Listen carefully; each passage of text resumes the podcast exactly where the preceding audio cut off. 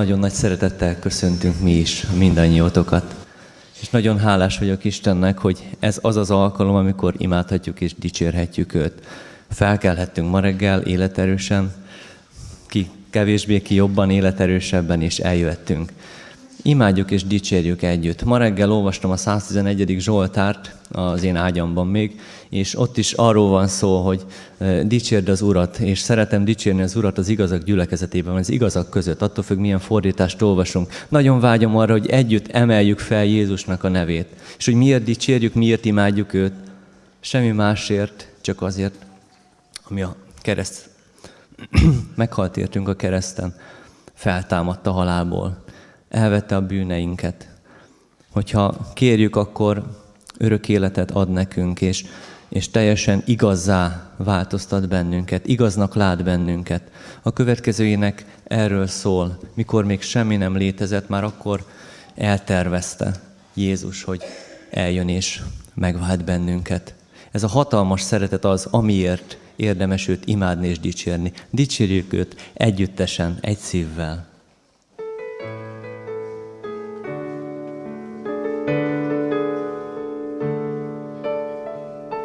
Mikor még semmi nem létezett, nemzetek, népek, királyok és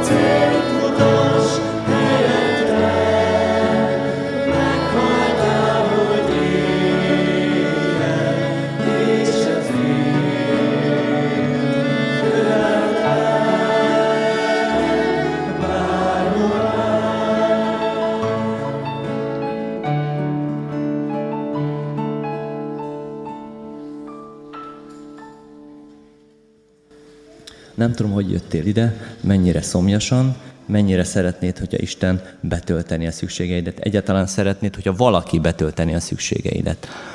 Amikor ezen gondolkodtam, akkor eszembe jutott egy régi reklám, nem tudom, hogy ki emlékszik rá, az üdítő nevét nem fogom mondani, üdítő reklám.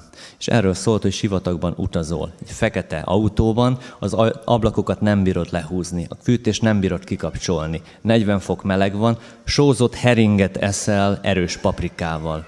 Mi esne igazán jól ilyenkor? nem reklámozom ezt az üdítőt, de arra vagyok hivatott, hogy reklámozzam az élővizet. Az élővíz az meg tud elégíteni bennünket. Lehet, hogy lelkileg sokszor így érezzük magunkat, hogy tényleg az élet sózott heringet ad, erős paprikával, és nagyon-nagyon-nagyon melegünk van, és egyszerűen kívánunk valamit, nagyon kívánunk valamit. Azért énekeltük ezt az éneket, mert nem tettem azt meg, hogy nem éneklünk Jézus kereszt haláláról és feltámadásáról, mert kulcsa az összes szükségünk betöltésének. A jelenések könyve azt mondja, hogy jöjj, és aki akarja, vegye az életvizét ingyen. Ingyen van ez a dolog. A mai nap azt mondjuk, hogy hát ami ingyen van, az vagy nagyon-nagyon rossz, vagy, vagy bűzlik, nem tudom, valami, valami rossz lehet.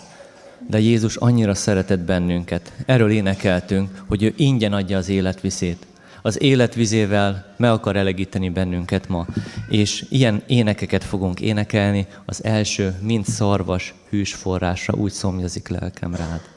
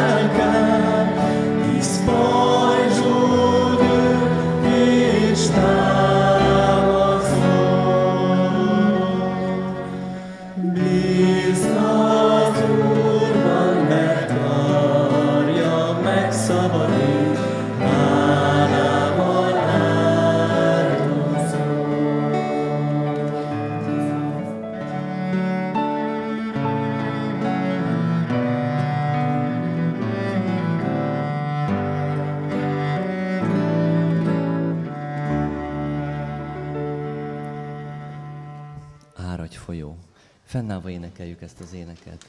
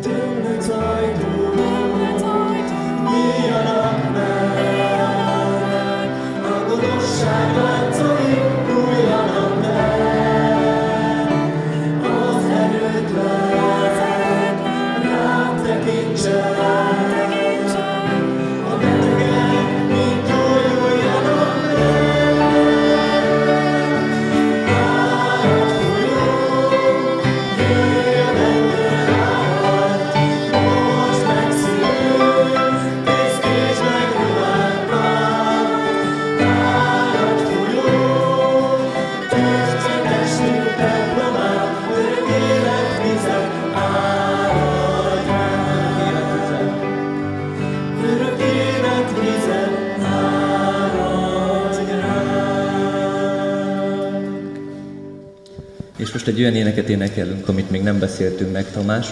Uram, te hozzád futok, élő vízre szomjazom. Nagyon-nagyon azt éreztem az előző ének alatt is, hogy szomjasak vagyunk. Szomjasak vagyunk ebben a kiüresedett világban, sehol nem találjuk meg, nem érezzük azt, hogy igazán betölteni akármi a szükségünket.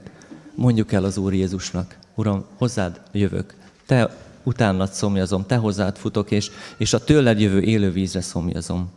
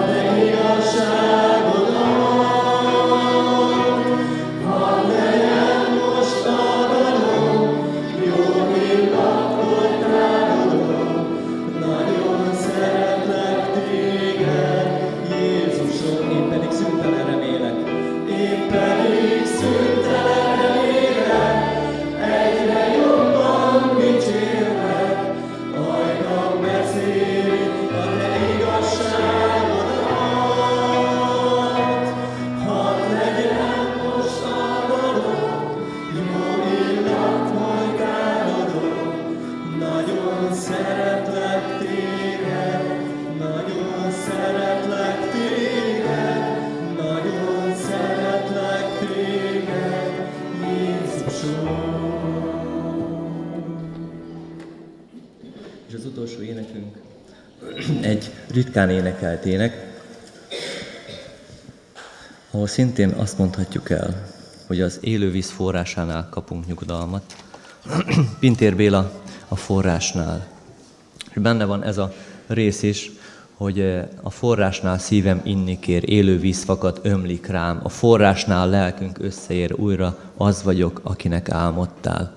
Igazából, amikor élővizet kapunk, akár nyomorúságban vagyunk, akár örömben, akkor meg tud elégíteni bennünket az Úr. Nyomorúságban azért, mert egyszerűen tőle jön az élet, az élővíz. Az örömben pedig azért, mert a vitalitásunk az növekedni fog, és igazán azok tudunk lenni, akinek tervezett, akinek teremtett bennünket az Úr.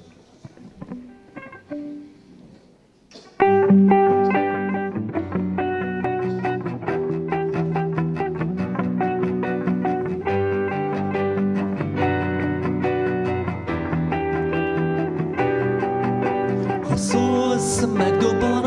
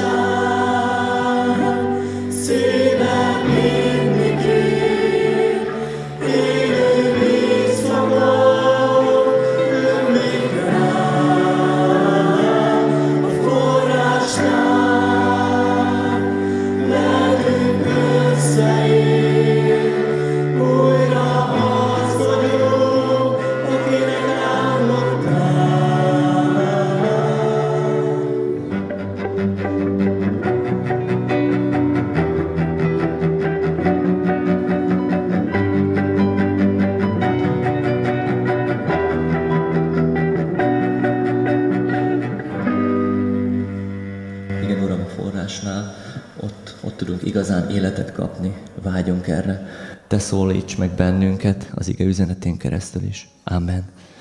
Foglaljunk helyet.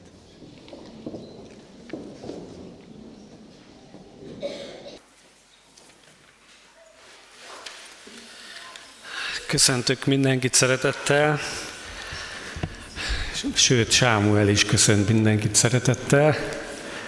Ahogy szokta, amikor távol van, akkor fölhívja az aktuális szolgáltevőt, és küldi az üdvözletét mindenkinek, úgyhogy most átadom ezt is. Ők most elutaztak, úgy tudom nyaralni. És szeretettel köszöntök minden olyat, aki először van itt, meg olyat is, aki már sokat szor, mert a célunk ugyanaz, hogy találkozunk Jézussal. És szeretettel köszöntöm külön most a Győri Gábort, mert azért őről nemrég tudtuk, hogy baleset érte, és már el tudott jönni, úgyhogy az Úr áldjon, és erősítsen, gyógyítson minél hamarabb tovább. Hát már az énekek elárulták, hogy miről lesz szó, úgyhogy én csak folytatom a témát. Sámuel adta, hogy a nyári terveinkhez ő egy sorozatot indított, és ennek a második része lenne ez a Samária asszony története.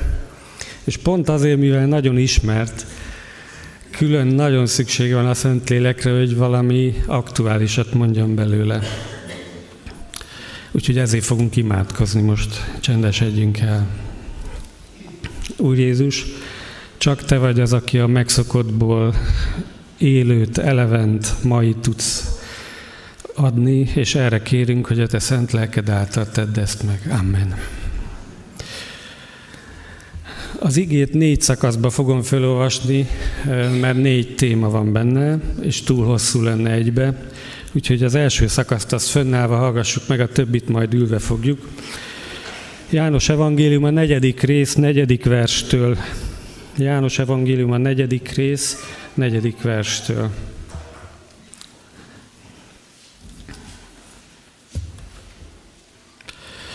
Samárián kellett pedig átmennie, és így jutott el Samária egyik városához, amelynek Sikár volt a neve.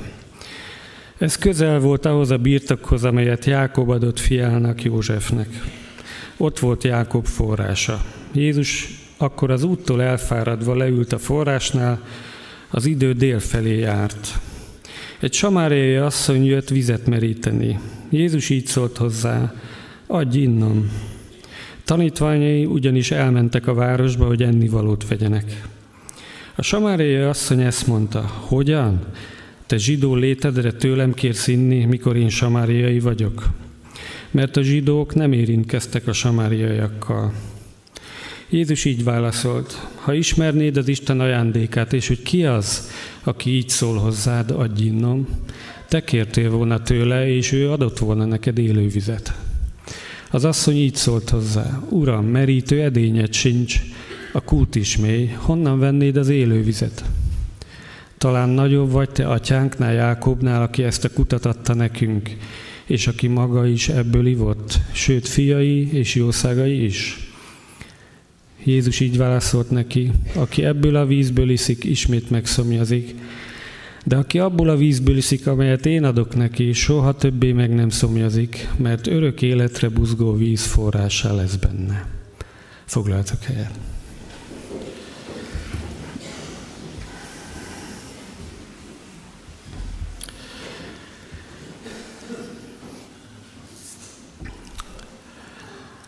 Az énekek alatt azon gondolkoztam, hogy milyen a lelki szomjúság egy régi hívőben, vagy egy kevésbé régi hívőben is. És lehet, hogy nem mindig úgy éljük meg, mint szomjúságot, hanem úgy éljük meg, mint keménységet, hanem úgy éljük meg, mint közömbösséget. És amikor az ember elkezd ilyenné válni, az egyenlő azzal, hogy szomjazik az Istenre. Én valahogy ezt az egész hit témát úgy képzelem el, hogy a koncentrikus körök vannak, és a középen van Jézus Krisztus. És körülötte helyezkednek el azok, akik benne hisznek. De vannak, akik közelebb vannak, vannak, akik meg külsőbb körökön vannak, És hát a legkülsőbb körökön azok vannak, akik már szinte nem is hisznek. Legfeljebb vallásuk van. És minél kiebb van az ember, annál nagyobb a szomjúság. Csak nem tudja. Lehet, hogy a szomjúságát betömi mással, vagy próbálja betömni mással, de a szomjúság az azért van, mert egyre távolabb van. És én nem tudom, hogy te hányadik körön helyezkedsz el ebben a koncentrikus képzeletbeli rendszerben, de minél távolabb vagy, annál inkább szomjazol az Istenre. Még akkor is ezt nem így fogalmaznád meg. Lehet, hogy azt mondod, hogy hát most már nem annyira érdekel. Most, mikor így az énekek hangoztak, meg a buzdítás, akkor eszembe jutott, hogy vajon most miért nem lelkesít ez minket annyira, mint mondjuk megtérésünk idején. Hát azért, mert van egy emberi dolog, hogy ha valamit sokszor emlegetünk, az egyre inkább kezdi az értelmét veszíteni. Egyszer próbált ki, hogy ismételget szavakat, mondjuk egy szót sokszor elmondasz, ötször. Még azt mondtad, hogy az ötödiknél is érted. Aztán elmondod tízszer.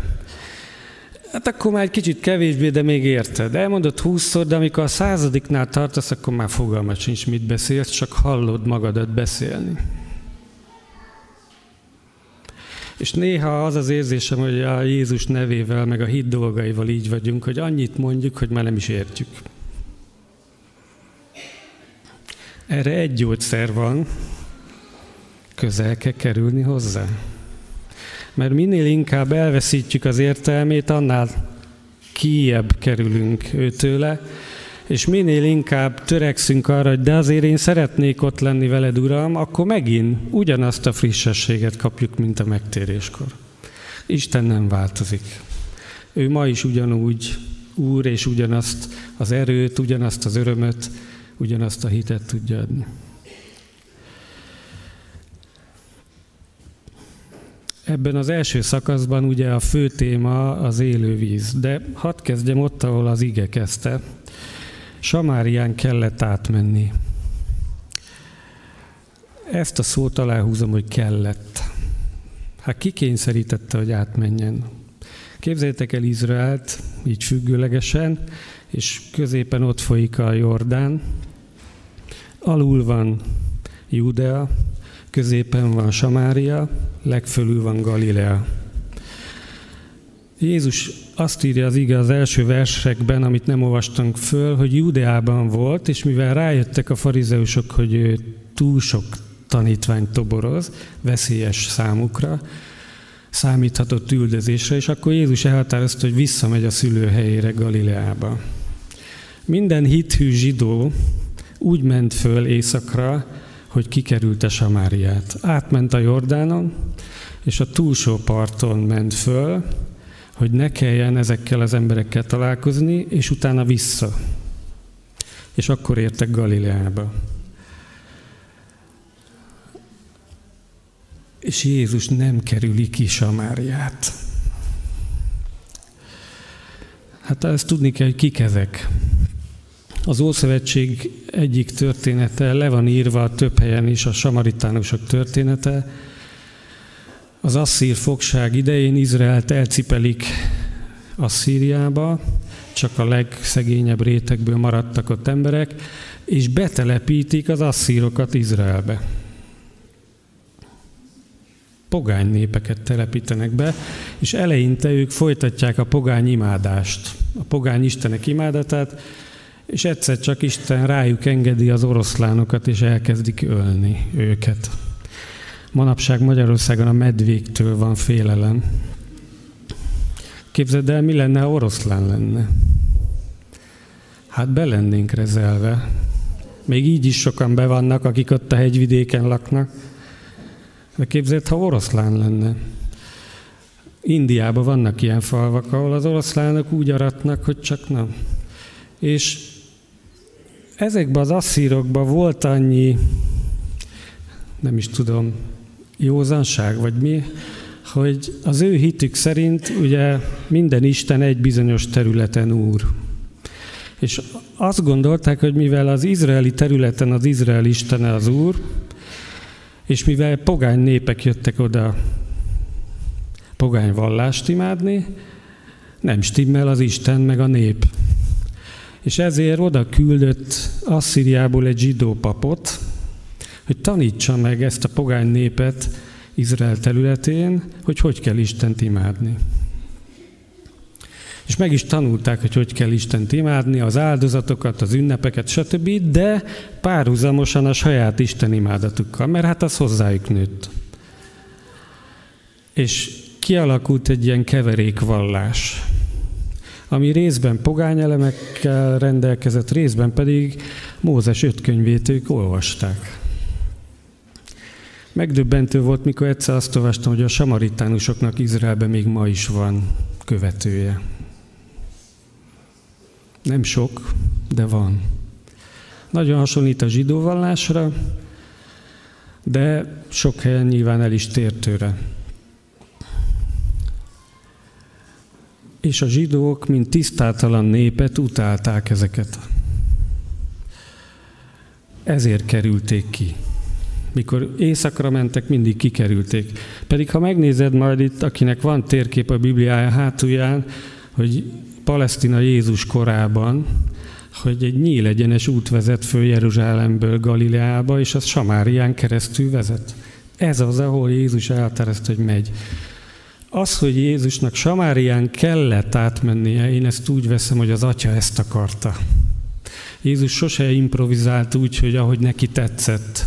Nem hiszem, hogy takarékossági okokból ment Samárián keresztül, hogy hát rövidebb az út, menjünk ott. Istennek nem mindig a rövidebb útja, út a célja. Gondoljatok a, például, amikor Izrael kijött Egyiptomból, mennyivel rövidebben odaérhettek volna, és 40 évig kellett tekeregni a pusztában. Tehát Jézus nem hiszem, hogy takarékosságból ment egyenesen, hanem azért, mert oda kellett menni. Furcsa ez maga az Úr Jézus máskor azt mondta, hogy nem jöttem a népekhez, csak Izrael fiainak elveszett juhaihoz. És itt most önmaga szabályát lépi át, mert elmegy egy ilyen félig pogány néphez, de még nem tudja, hogy mi lesz, csak leül, mert szomjas. Tanítványok elmennek a városba vásárolni. Ott marad egyedül. És éppen akkor arra jön egy samáriai asszony. Az ilyen éppen akkor, ez megint az Isten. A samáriai asszony több szempontból is e, hátrányos helyzetben volt. Az egyik az az, hogy asszony. Az akkori világban az asszonyok másodrendűek voltak. A másik az, hogy nem tiszta életű asszony volt, majd később ez még ki fog derülni, és közmegvetés tárgya volt. Azért ment délbe, hogy ne kelljen találkozni ismerősökkel. És azt hitte, hogy üres lesz a kút környéke. Hát erre mit látott ül egy férfi? kétszeresen rossz. Nem elég, hogy férfi, hanem még zsidó is. Ez a ruháján látszott. Tudta, hogy a zsidók megvetik őket. Ergo, ez azt jelenti, hogy nem fognak beszélni. És akkor az Úr Jézus megszólítja, és azt mondja, hogy adj innom. És itt most a történetben megállok egy kicsit, mert hogy vonatkozik ez ránk. Elmegyünk nyaralni, meg utazgatni, és azt reméljük, hogy néhány helyen nem fogunk találkozni se hívőkkel, se ismerősökkel, csak pihenünk. És az Isten útunkba fog küldeni olyan embereket, akik arra várnak, hogy azt mondjuk, hogy jó napot adj innom.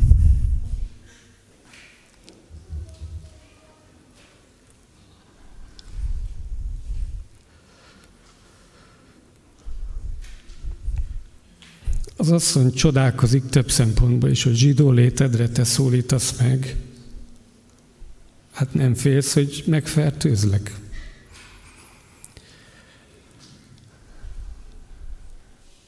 A másik pedig, hogy Jézus csinál egy fordulatot, és ez megint ez a másik tanulsága ennek a szakasznak, hogy a köznapi szükség az mindig alkalom arra, hogy Istenre mutasson. Ilyen szükség, hogy éjség, szomjúság, betegség, problémák, ezek mind alkalmasak arra, hogy Istenre mutasson. Az Úr Jézus fordít egyet a beszédfonalán, és azt mondja, hogy tulajdonképpen nem vízre van itt igazán szükség, hanem élő vízre. És ezen a ponton Jézus meg az asszony elbeszélnek egymás mellett. Mert az asszony mást ért élő víz alatt. Tudjátok, mit ért az élő víz alatt? Hát az, hogy ne kelljen ide járnom csapot. Egy otthoni csapot. Akkori viszonyok között egy otthoni vízforrást, egy kutat. Hogy ne kelljen naponta kigyalogolni a városon kívülre a sivatagba. Honnan tudnál te nekem csapot adni? Honnan tudnál te nekem kutat adni? Nincs itt valami probléma?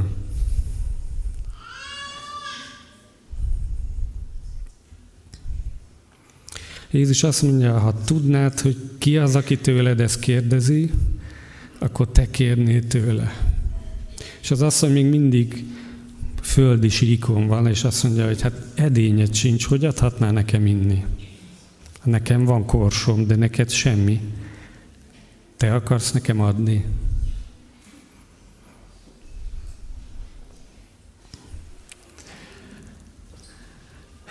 Amikor emberekkel találkozunk, az egyik problémánk az, hogy csak földi síkon látjuk őket.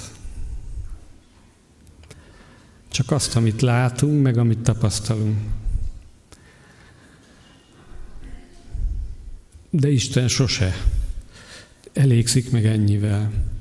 Ő mindig azt is látja, hogy mi van belül.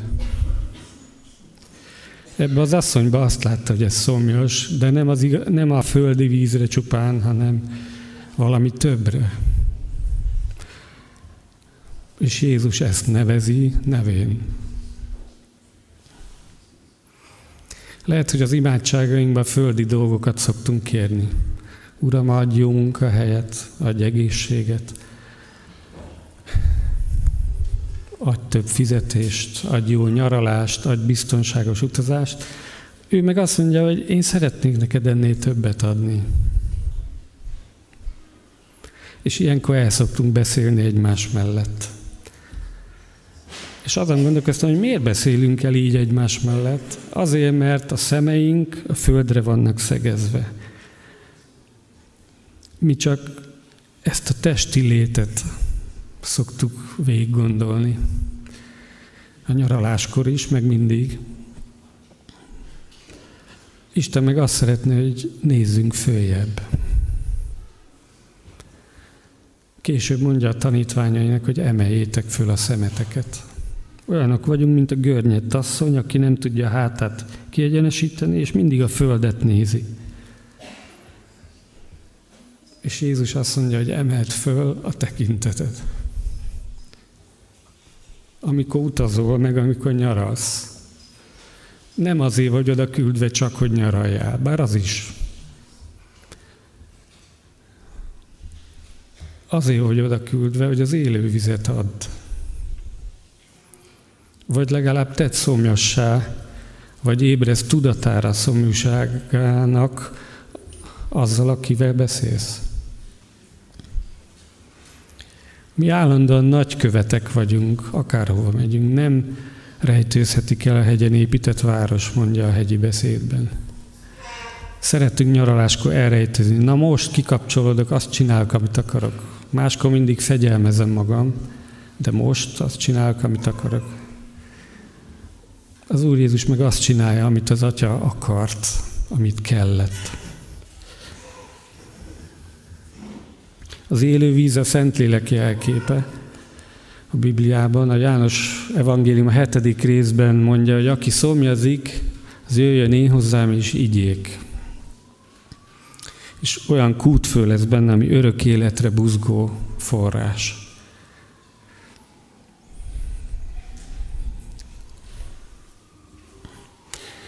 Minden hívő magába hordja ezt a kútforrást. Erre szomjasak az emberek. Nem én rám szomjasak, nem is te rád, hanem az élő vízre. Ezt kell adni. Második szakasz, 15. verstől olvasom. Az asszony erre azt mondta, Uram, add nekem azt a vizet, hogy ne szomjazzam meg, és ne kelljen ide járni, meríteni. Jézus így szólt hozzá, menj el, hívd a férjedet, és jöjj vissza. Az asszony így válaszolt, nincs férjem. Jézus erre azt mondta, jó mondtad, hogy férjed nincs, mert öt férjed volt, és akivel most élsz, nem férjed. Ebben igazat mondtál. Az asszony ekkor így felelt, Uram, látom, proféta vagy.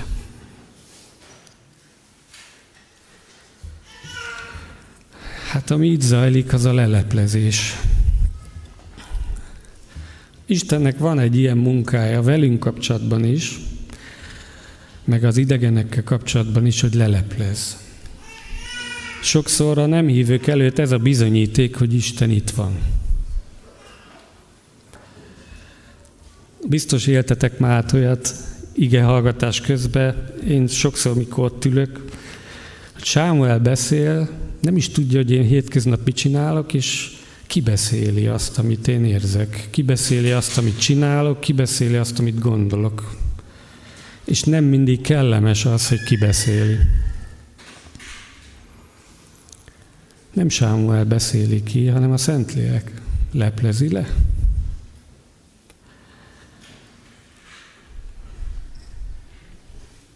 Ha most leleplez valamit, az sose azért van, hogy megszégyenítsen, hanem azért, hogy fölemeljen. Amivel a legtöbb titkunk van, az a család, meg a magánélet. Ez részben rendben is van. Nem kell mindenkiről mindent tudni, és ez egyfajta védelem a család körül, hogy vannak családi titkok.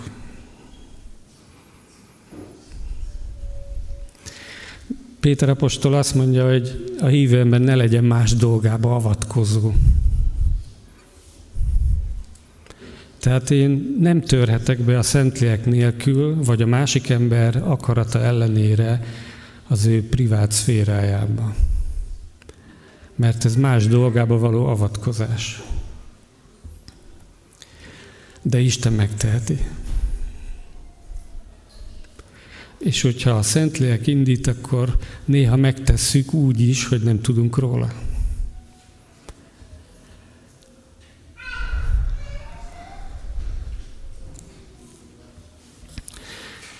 A titkaink ilyenek. Mit csinálsz, amikor senki se lát? Ha ez itt most kiderülne, akkor sokan szégyenkeznünk. Aztán titok az, hogy mit gondolsz a másikról. Minket is fenyeget az a veszély, hogy a gyülekezetben másként viseljük. Itt mindenki kedves. Itt mindenki, haj, szuper. De aztán kilépünk az ajtón, és ott már fölfedezhető, hogy kicsit más hangnemet ütünk meg. Ha meg hazamegyünk, vagy a munkahelyre, ott végleg mást. Részben ez természetes, mert más a szerepkör. De van ebbe egy csomó képmutatás is. Mert elrejtjük a rossz énünket, és megmutatjuk a jót. De amikor Jézus közel jön, akkor leleplezi azt is, ami nem jó. És ez ciki.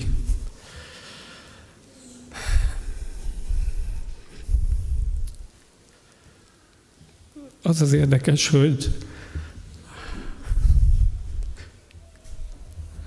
az Úr Jézus úgy leplezi le ezt az asszonyt, hogy négy szem közt. Nem a tanítványok előtt.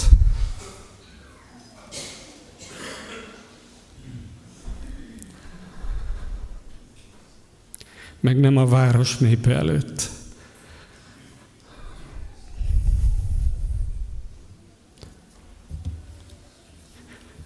De arra föl lehetünk készülve, hogy ő le fog leplezni. Eszembe jutott egy ószövetségi történet, Dávid és meggyilkolt, meggyilkoltatott úriás esete, hogy Dávid annyira hozzászokott, hogy ő neki mindig igaza van, mert ő hívő ember, hívő király, az Úr szent lelkével fölkenve, hogy föl se tűnt neki, hogy most elszúrta, amikor meg ellopta az úriás feleségét gyakorlatilag, és lefeküdt vele és ezt titokba tartotta. És mikor hozzám egy Nátán prófita, akkor és elmondja a maga kis példázatát a báránykáról, meg a vendéglátásról, akkor Dávid még nem kapcsol. Sőt, haragosan kiállt, hogy ki kell végezni az ilyet aki igazságtalanul a szegény embertől azt az egy bárányt elveszi, holott neki sok van. És akkor Nátán azt mondja, hogy te vagy az, az ember. Mert Dávidnak sok felesége volt, Úriásnak meg egy.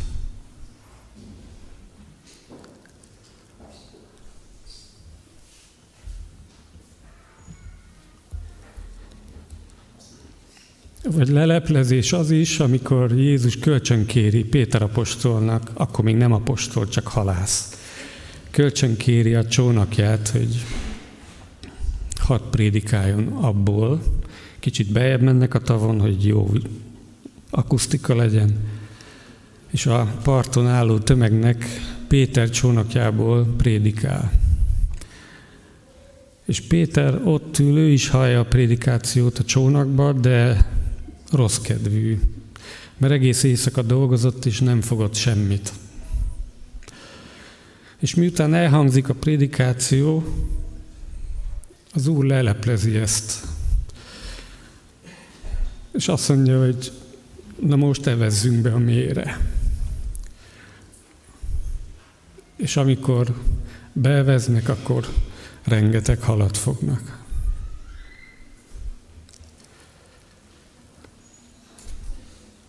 A gondolataink is nyilvánvalóak előtte, nem csak a tetteink.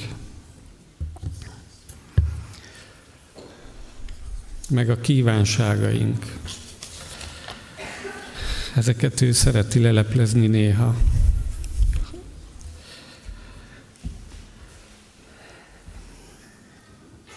És amikor az asszonyt leleplezi ez a Jézus, két dologba is leleplezte. Egyrészt, hogy hazudott. Mert Jézus azt mondta, hívd ide a férjedet, azt mondja, hogy nincs férjem. Ez féligasság, mert féligasság, de az Úr leleplezi, azt mondja, öt volt, és a hatodik az nem férjed, de együtt élsz vele.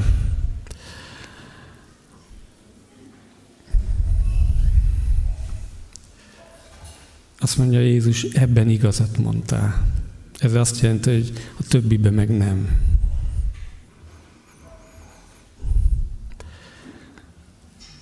Nagyon kellemetlen az, mikor Isten leleplezi a hazugságainkat.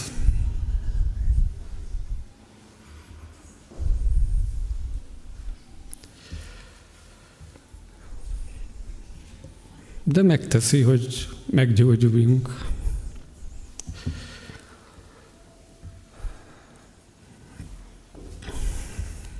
És lehet, bár itt a történetben nincs szó róla, de leleplezi a otthoni dolgainkat, leleplezi a pénzügyeinket, a gyereknevelést, a házastársi kapcsolatot,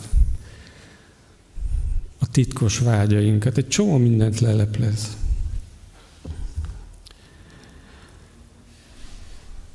Úgy teszi, hogy ne tönkre tegyen, hanem hogy meggyógyítson. Az asszony, mikor meghallja ezt a leleplezést, akkor elismeri, hogy proféta vagy, és menekülőre fogja a dolgot, és megpróbál témát váltani. Megnézzük, hogy hogy váltott témát a 20. verstől. A mi atyáink ezen a hegyen imádták az Istent, ti pedig azt mondjátok, hogy Jeruzsálemben van az a hely, ahol Istent imádni kell. Jézus így válaszolt, higgy nekem asszony, hogy eljön az óra, amikor nem is ezen a hegyen, nem is Jeruzsálemben imádjátok az atyát. Ti azt imádjátok, akit nem ismertek, mi azt imádjuk, akit ismerünk. Mert az üdvösség a zsidók közül támad. De eljön az óra, és az most van, amikor az igazi imádói lélekben és igazságban imádják az atyát, mert az atya is ilyen imádókat keres magának. Az Isten lélek, és akik imádják őt, azoknak lélekben és igazságban kell imádniuk. Az asszony így felelt. Tudom, hogy eljön a messiás, akit Krisztusnak neveznek, és amikor eljön, kijelent nekünk mindent. Jézus ezt mondta neki, én vagyok az, aki veled beszélek. Tanítványai éppen ekkor jöttek meg, és csodálkoztak azon, hogy asszonynal beszél, de mégsem mondta egyikük sem, mit akarsz, vagy mit beszélsz vele. Az asszony pedig ott hagyta korsóját, elment a városba, és szólt az embereknek. Jöjjetek, lássátok azt az embert, aki megmondott nekem mindent, amit tettem. Vajon nem ez a Krisztus? Erre azok elindultak a városból, és kimentek hozzá. A harmadik téma ebben a történetben az imádás. Az asszony azért tereli vallási témára a dolgot, mert egyrészt rájött, hogy profétával van dolga, másrészt így kikerüli a kellemetlen témákat, és elkezd az imádás helyéről beszélni, hogy ti úgy, mi meg így.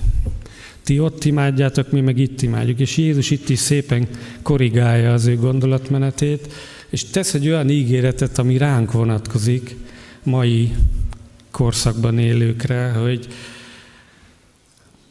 mindegy, hogy hol imádod. Bárhol imádhatod az Istent. Abban a korszakban nem lehetett bárhol imádni. Bűn volt máshol imádni, mint amit Isten meghatározott. Ma meg bárhol imádhatod.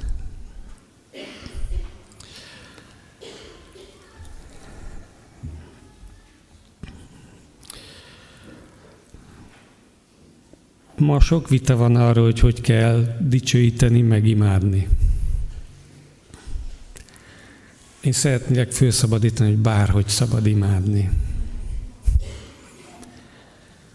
Mert az a fontos, hogy lélekből és igazságban tedd, amit teszel. Az imádás az nem helyhez, meg módszerhez kötött. Vannak ilyen-olyan szokások, hogy itt így, ott úgy, amott, amúgy, de a lényeg az, hogy lélekben és igazságban. És nagyon sokszor megállunk ennél a mondatnál, és ezt szoktuk elemezni, de most hadd lépjek tovább a kevésbé népszerű helyre, hogy ebből az asszony azt a következtetés vonja le, hogy Krisztusra van szükség.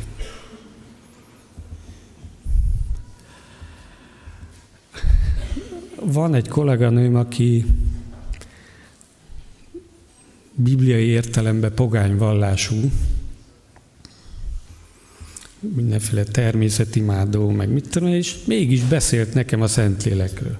Hát kíváncsi voltam, hogy ez hogy megy.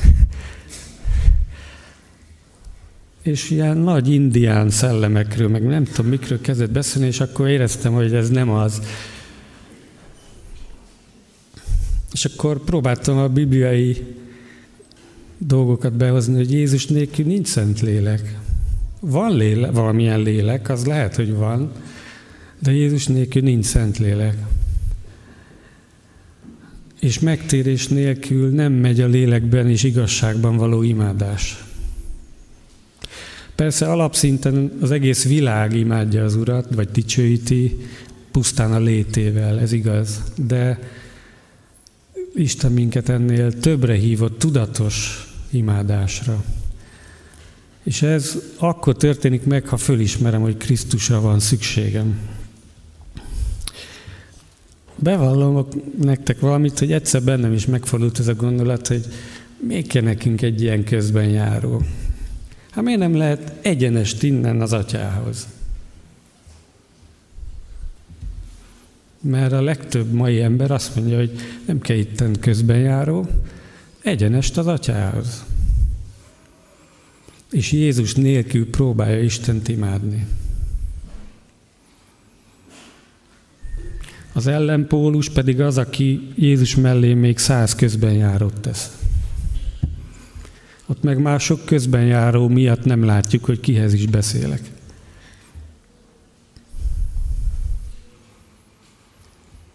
A Biblia azt mondja, hogy egy közben járó van az atyánál, az, az ember Jézus Krisztus. Meg azt is mondja, hogy általa vigyük dicsőítés áldozatát mindenkor. Az imádás is Jézus által történik. Ha egyszer rájöttem arra, hogy legjobb tudásom, erőfeszítésem, minden igazságom ellenére nem tudom elérni az Istent. Művészetekben szoktam azt tapasztalni, hogy néha a művészi élmény hasonlít a szent élményre.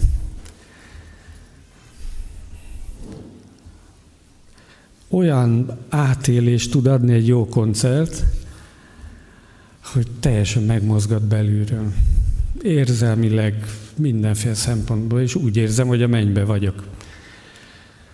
De másnap fölébredek, és rájövök, hogy a földön vagyok.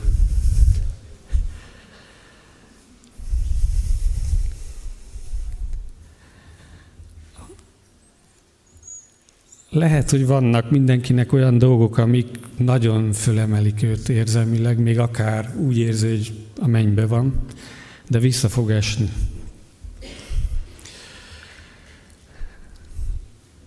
Valahogy be vagyunk itt a halál, meg a bűn miatt, be vagyunk zárva egy ilyen burokba, amit Ézsaiás felhőnek hív, a halál felhőjének. És ezen a felhőn csak a Jézus Krisztus tudott áttörni.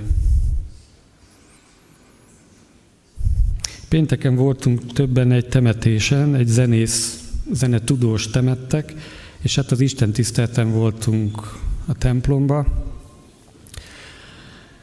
és legalább öt beszéd elhangzott. Volt egy prédikáció, meg négy méltatás.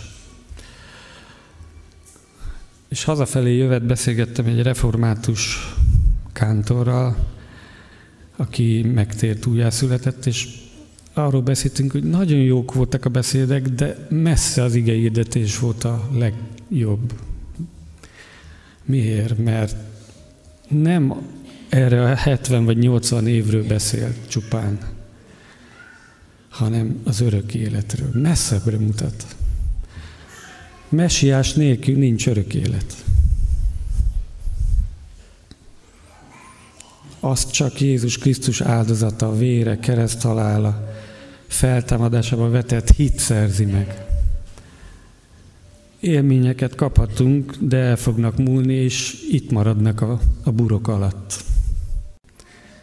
De a burkon egy ajtó van, és ez ő. És a Szentlélek is ezen az ajtón jön. Jézuson keresztül.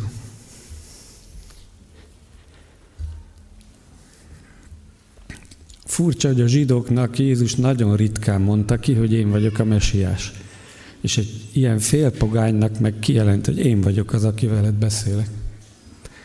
Ezen kívül még Péter apostolnak jelentette ki egyszer magát, meg, meg aztán a keresztrefeszítés környékén Pilátusnak, meg a főpapoknak is egyszer nagy nehezen kimondta, hogy én vagyok az. Ezért feszítették keresztre. Mert azt mondta, hogy én vagyok az, az a mesiás, aki Istenhez az út. Istenről könnyű beszélni az emberekkel, Jézusról nem könnyű. Ott mindig azonnal ellenállásba fogsz ütközni. És meg, én is megkaptam már növendékeimtől, hogy jaj, jaj, jaj, ezt már hallottuk, már háromszor hallottam ezt a történetet, ugorjunk.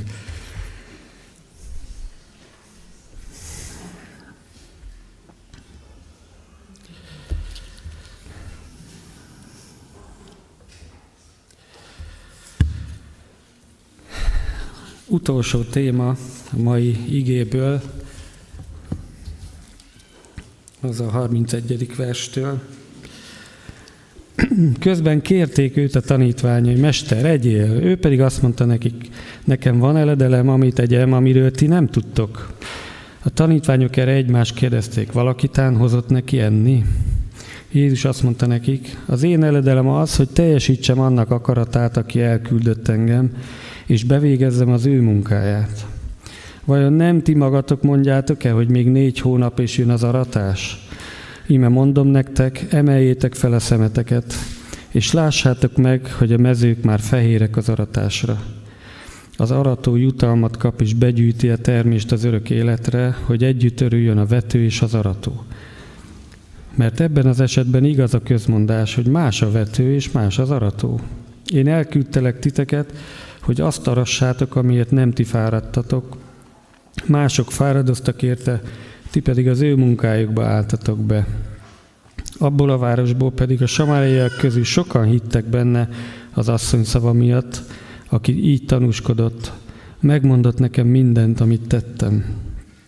Amikor tehát a samáriaiak Jézushoz értek, kérték őt, hogy maradjon náluk, és ott maradt két napig. Az ő szavának sokkal többen hittek, az asszonynak pedig meg is mondták, már nem a te beszédedért hiszünk, hanem mert magunk hallottuk, és tudjuk, hogy valóban ő a világ üdvözítője. Hát ez a cél, hogy az emberek ne csak egy bizonságtevővel, hanem magával Jézussal találkozzanak. Ha csak róla beszélünk, az is jó, de kevés. Az igazi az, ha a lélek által ő vele. Mert akkor fogják fölismerni, hogy ő a világ üdvözítője. Ennek a szakasznak számomra az aratás szó a kulcsa. És tudom, hogy ez is egy elcsépelt téma, de fontos ezt újra tisztázni, hogy mi is az az aratás. Mert olyan szép képeket tudunk mondani, és már végén ugye nem is értjük, hogy mit beszélünk. Két igét olvasok föl. Az egyik értelmezése szerint az aratás az a misszió és az evangelizálás. Máté 9.38 Kérjétek az aratás urát, hogy küldjön munkásokat az aratásába. Ez az evangélium hirdetése és terjesztése. Ez az aratás az az, amikor ébredés tör ki valahol, és sátán fogságából az Isten országába átkerülnek emberek tömegei. Ezt hívjuk aratásnak, az egyik értelem szerint. A másik értelem az a Máté 13.39, ez ugye a konkoly meg a búza példázatából kiragadott ige. Az ellenség, aki elvetette a konkolyt, az ördög, az aratás a világ vége, az aratók pedig az angyalok. Hát lesz egy nagyobb aratás is, amit már nem mi végzünk, hanem amit az angyalok végeznek, amikor az utolsó ítéletkor némelyeket jobbra, némelyeket balra, némelyeket örök életre, némelyeket pedig ítéletre vagy örök kározatra.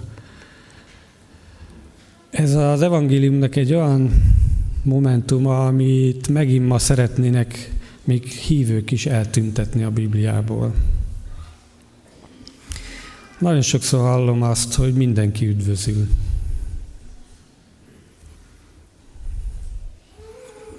Nem kell megtérni, mindenki üdvözül. Istennek van olyan szeretete, hogy mindenki üdvözül. Olyat is olvastam egy könyvbe, hogy egy prédikátor azt mondta, hogy az lehetetlen, hogy az ember Jézus, aki itt járt a Földön, mindenkit szeretett, mindenkit segített, stb. stb. utána ítéljen, és kárhozatra engedjen másokat.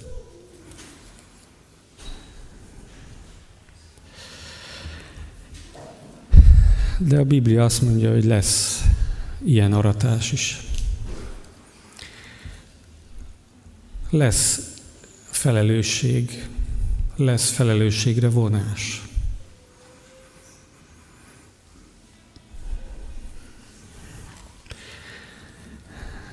De aztán az Úr Jézus a tanítványainak mondja ezt az egész aratás témát, és az ő feléjük mondott beszéd az még a evangelizálásra vonatkozik. És azt mondja, hogy kedves tanítványaim, az a bajotok, hogy a szemetek megint lefelé néz. Csak azt nézitek, amit láttok. Csak azt gondoljátok, ami a tradíciótokból jön. Hogy a zsidók utálják a samáriaiakat. De nem látjátok, hogy ezek a samáriaiak megérettek az aratásra. És itt most hadd aktualizáljam, hogy gondolj a szomszédaidra, gondolj a munkatársaidra, a rokonaidra, akik még nem hívők. Azt látod, hogy reménytelen esetek, vagy pedig az, hogy megérettek az aratásra. Én bevallom, hogy nagyon sokszor úgy érzem, hogy nem érdekli az embereket az evangélium, mert mihelyest belekezdenék, már leállítanak.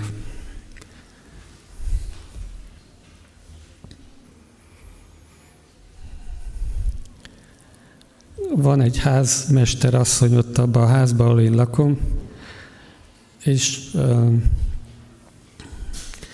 hát mindig ilyen köznapi dolgokról szoktunk beszélgetni, lakás, hogy van, mit csinál, munkahely, stb. ilyesmi ma reggel, amikor idejöttem, mentem ki az autóhoz, hát megint ott sétáltatta a kutyáját, gondoltam, most nem érek rá beszélgetni. És kérdezi, hogy hova megy? Mondom, az imaházba vagy a templomba. Azt mondja, hozna nekem mai igét, mert az Editke mindig hozott nekem, maga meg nem.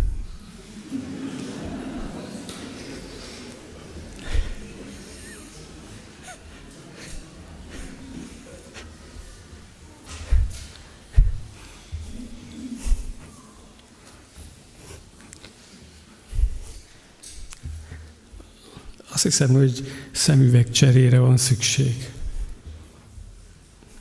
Nem fizikailag, hanem ahogy nézzük a többieket.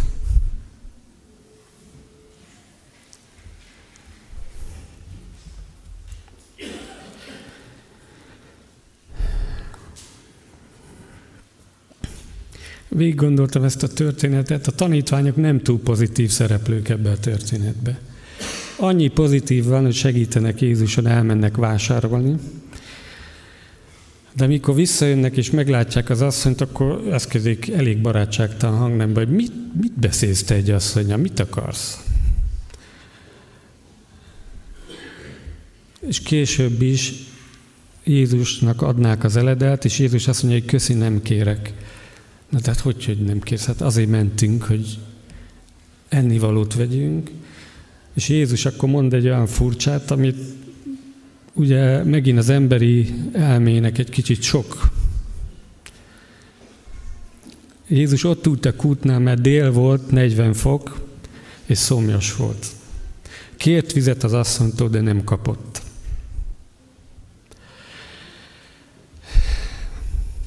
Utána elküldte, vagy előtte elküldte tanítványokat ennivalóért, mert megéhezett. És mikor hoztak neki ennivalót, akkor azt mondja, hogy nem kérek.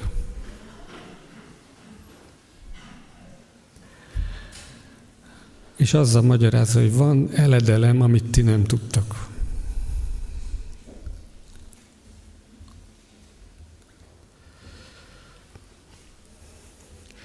Fanatikusnak tartjuk azt, aki képes éhezni, meg szomjazni, és inkább evangelizál. Már vacsora idő van, és ő még mindig evangelizál.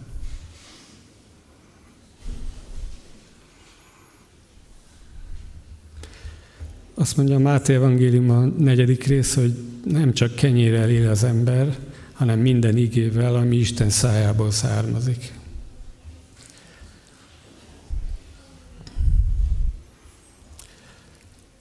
Nem tudom hányszor szoktad átélni azt, hogy így megelégít az ige. Hogy elfeledkezel lenni.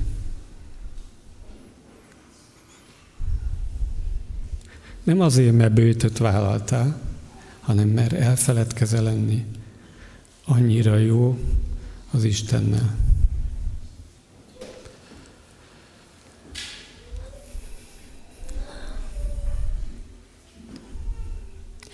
Az a helyzet, hogy egy ilyen állapot nem mindig jön azonnal. Én nálam ez elég sokáig szokott tartani, mire eljutok egy ilyen állapotra.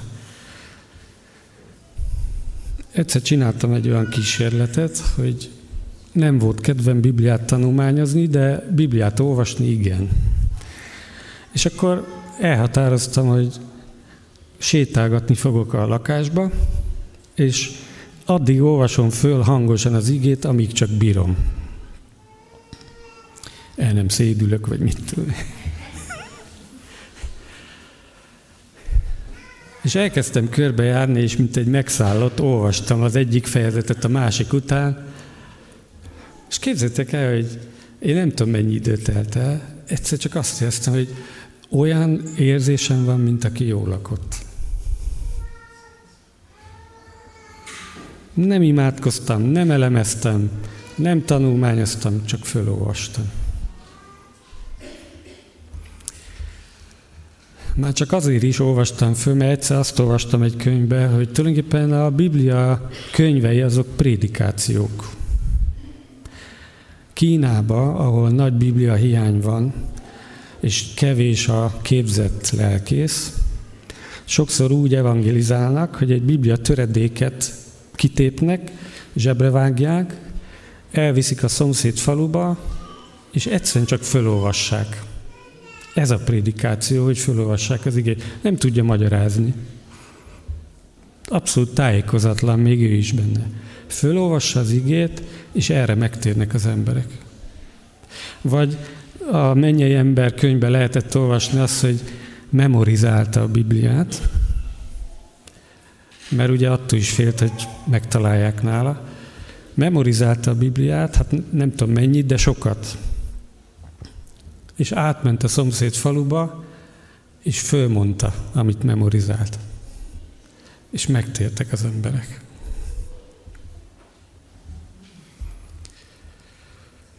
Isten igének van ereje. Abban is, hogy megelégít, meg abban is, hogy bűnbánatra ébreszt.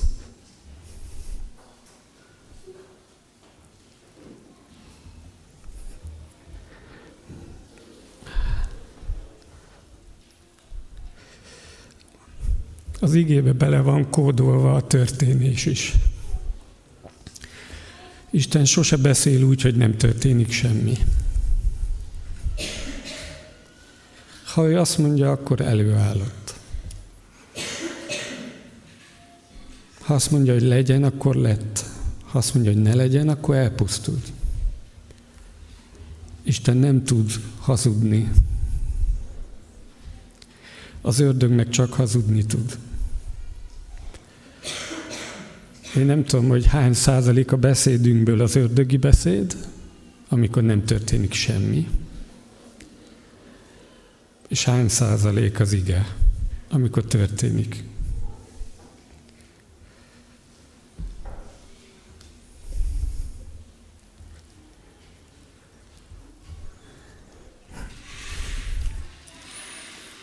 Aratásra vagyunk elhívva, de ezt hinni kell az igébe. És hinni kell Jézusba, hogy ő megteszi ma is. Még azoknál is, akikre azt gondoljuk, hogy nem érdekli őket.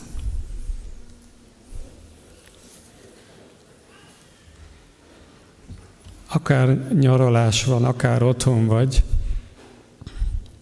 vagy vagyok, erre vagyunk elhívva, hogy meglássuk, hogy kik érettek már az aratásra.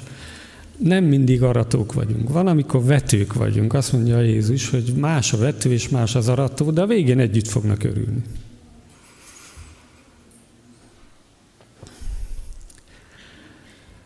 Most hadd dicsekedjem, de az Úrral dicsekszem, hogy tíz évvel ezelőtt, vagy húsz évvel ezelőtt, már lehet, hogy elmondtam, akkor bocsánat, elmondom még egyszer, volt egy svéd növendékem az iskolába, egy fiú. És jó lelkű gyerek volt, zongorázni tanult, És hát én nem is emlékszem, de ezek szerint valamit beszélhettem neki a hitről, mert akkoriban úgy volt, hogy nem úszhatta meg azt senki. Hát mert volt egy ilyen fogadalmam, hogy négy év alatt minimum egyszer, minimum egyszer föl kell fedni, hogy én valójában ki vagyok. Aztán azt csinál vele, amit akar. Van, akinek sokszor fölfedtem, és unta is már, de, de van, akinek csak egyszer. És hát nagy probléma az, ha egyszer se. És ezek szerint ennek a fiúnak is beszéltem valamit, de nem tért meg, csak úgy, hát igen, meg ő is vallásos. Hát jó, ennyiben maradtunk, aztán élt tovább, ahogy élt, eltűnt, visszament Svédországba.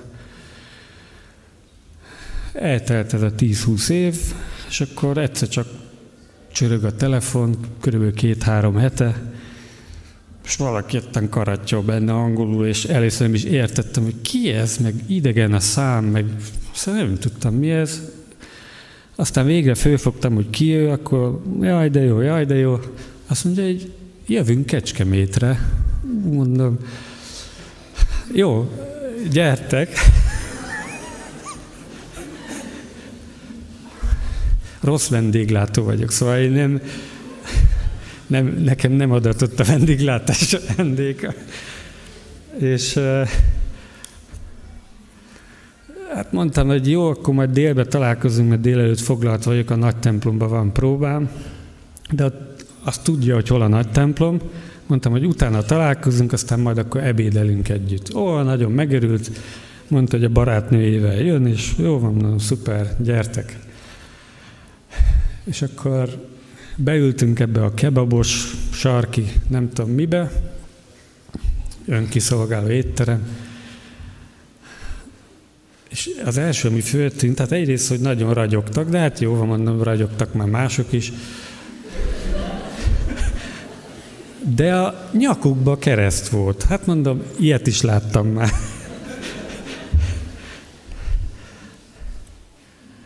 És akkor elkezdi mondani, hogy kedves tanár úr, én megtértem. Mondom, micsoda?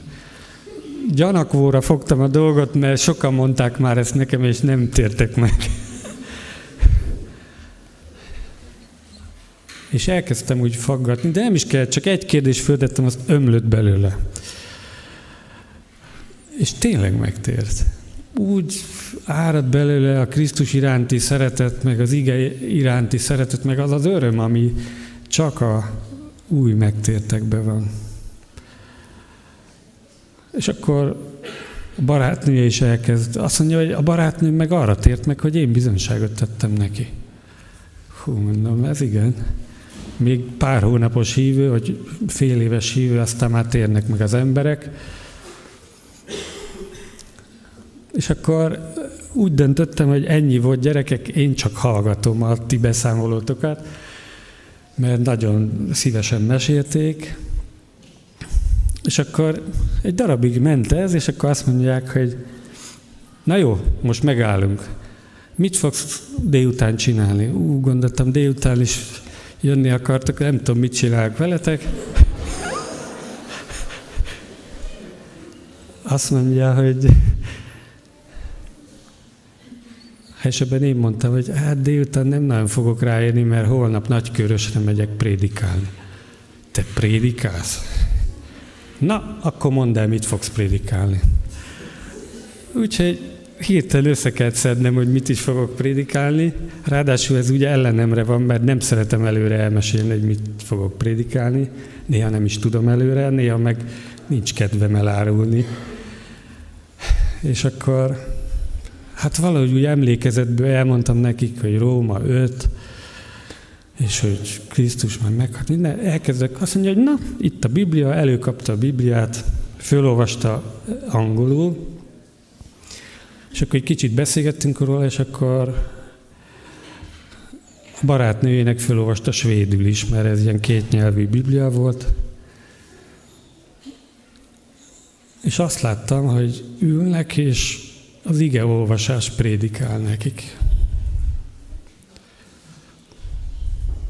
Aztán még beszélgettünk egy darabig, és tegnap vagy tegnap előtt írt egy messenger üzenetet, most éppen Londonban van, és azt mondja, hogy köszönöm azt a Róma ötös prédikációt. Gondoltam, hogy alig mondtam valamit. Én úgy éreztem, hogy csak a fő gondolatokat, ami úgyis ott van az igébe, de Szentlélek prédikált nekik.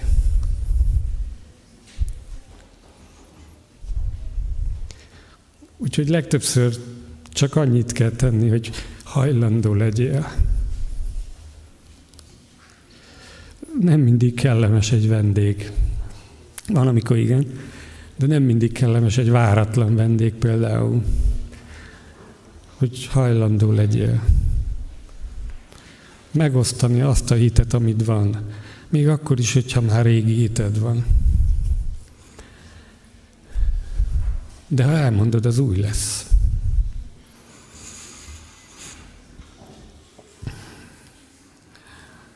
Ha, ha az országunkra, meg Európára gondolok, akkor én is hajlamos vagyok azt mondani, hogy á, ez egy reménytelen földrész az evangéliumnak, és az Úr Jézus meg azt mondja, hogy emeljétek föl a szemeteket. Úgy csodálkozom néha Sámuel ellen, hogy ő mindenkibe aratni valót lát. Mert én nem. Isten adja ezt a szemüveget. Bár ez lehet egy ajándék is valakinek, de azt hiszem, hogy mindannyiunknak szól, hogy a földi, testi síkról föl kell emelni a szemünket, hogy mit akar az Úr. Miért küldött oda, ahova megyek. Összefoglalom és befejezem. Élő vízről volt szó, hogy hogy lehet a szükségből üzenetet adni. Akkor volt szó a leleplezésről, hogy Isten leleplez minket, a magánéletünket, a családunkat, a pénzügyeinket, a gondolatainkat, az érzéseinket. Szó volt az imádásról és Krisztusról, mint szükséges megváltóról, és az aratásról, amire elhívott minket is. Az Úr adja meg nektek is, meg nekem is, hogy hajlandók legyünk, és bízom benne, hogy lesz olyan örömünk, hogy akár vetők voltunk, akár aratók, de együtt tudjunk örülni azokkal, akik testvéreink lesznek az Úrban. Amen. Kérnék szépen egy éneket, aztán um, ha valakinek üdvözlete, kijelenteni valója, bizonyságtétele van, akkor őket is kérem, hogy szólaljanak fel.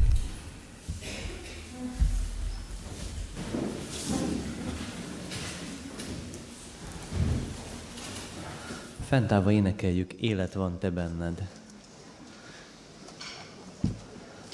Élet van Jézusban akkor is, amikor leleplezi a bűneinket, titkos bűneinket. Élet van akkor is, amikor rájövünk, hogy el kell fogadnunk őt, ez az egyedüli út.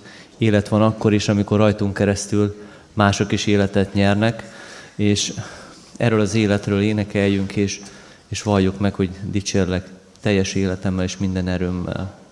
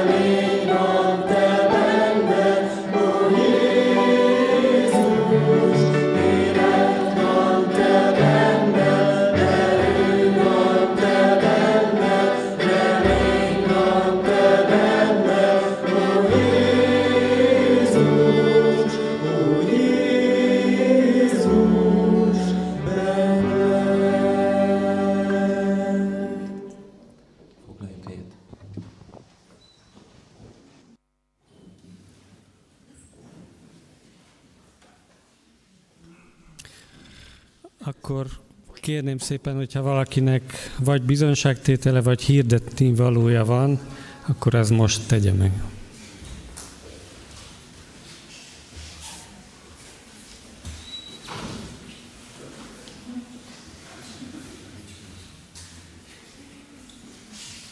Én csak szeretném hirdetni, hogy az Isten tisztelt után akkor a családos táborra várnám a befizetéseket. Köszönöm.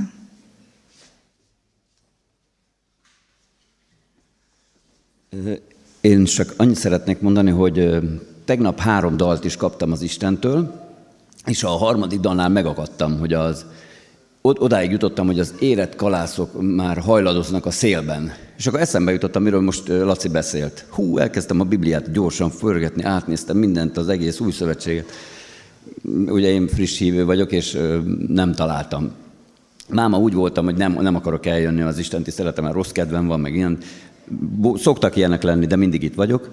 Hát Lacival megírtunk egy dalszöveget, úgyhogy hazamegyek, és ez majd így ki fog jönni, így a, a, be lesz fejezve. A dal már megvan, a fejemben van, kottát nem tudok írni, azt adja az úr. Írtunk egy dalt az Isten tisztelet alatt. Ez az egyik. A másik meg, ezt nagyon szerettem volna már nektek elmondani, bizonyságom van, hogy amikor Isten megszabadított, egy nagyon erős, teljes szabadításból jöttem, és mikor kijöttem a tavaszba, tavaszon éreztem, hogy soha többet nem fogok inni. Mondtam az úrnak, hogy uram, tegyél valamit ezekkel a kocsmákkal, ahol én voltam. Testvérek, már hetediket látom, hogy be van zárva. Máma jöttem, az egyik már be is van falazva. Halleluja!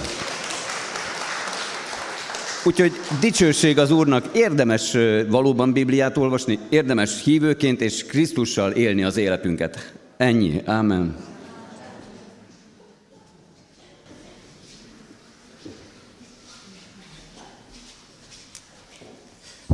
Három-négy nagyon rövid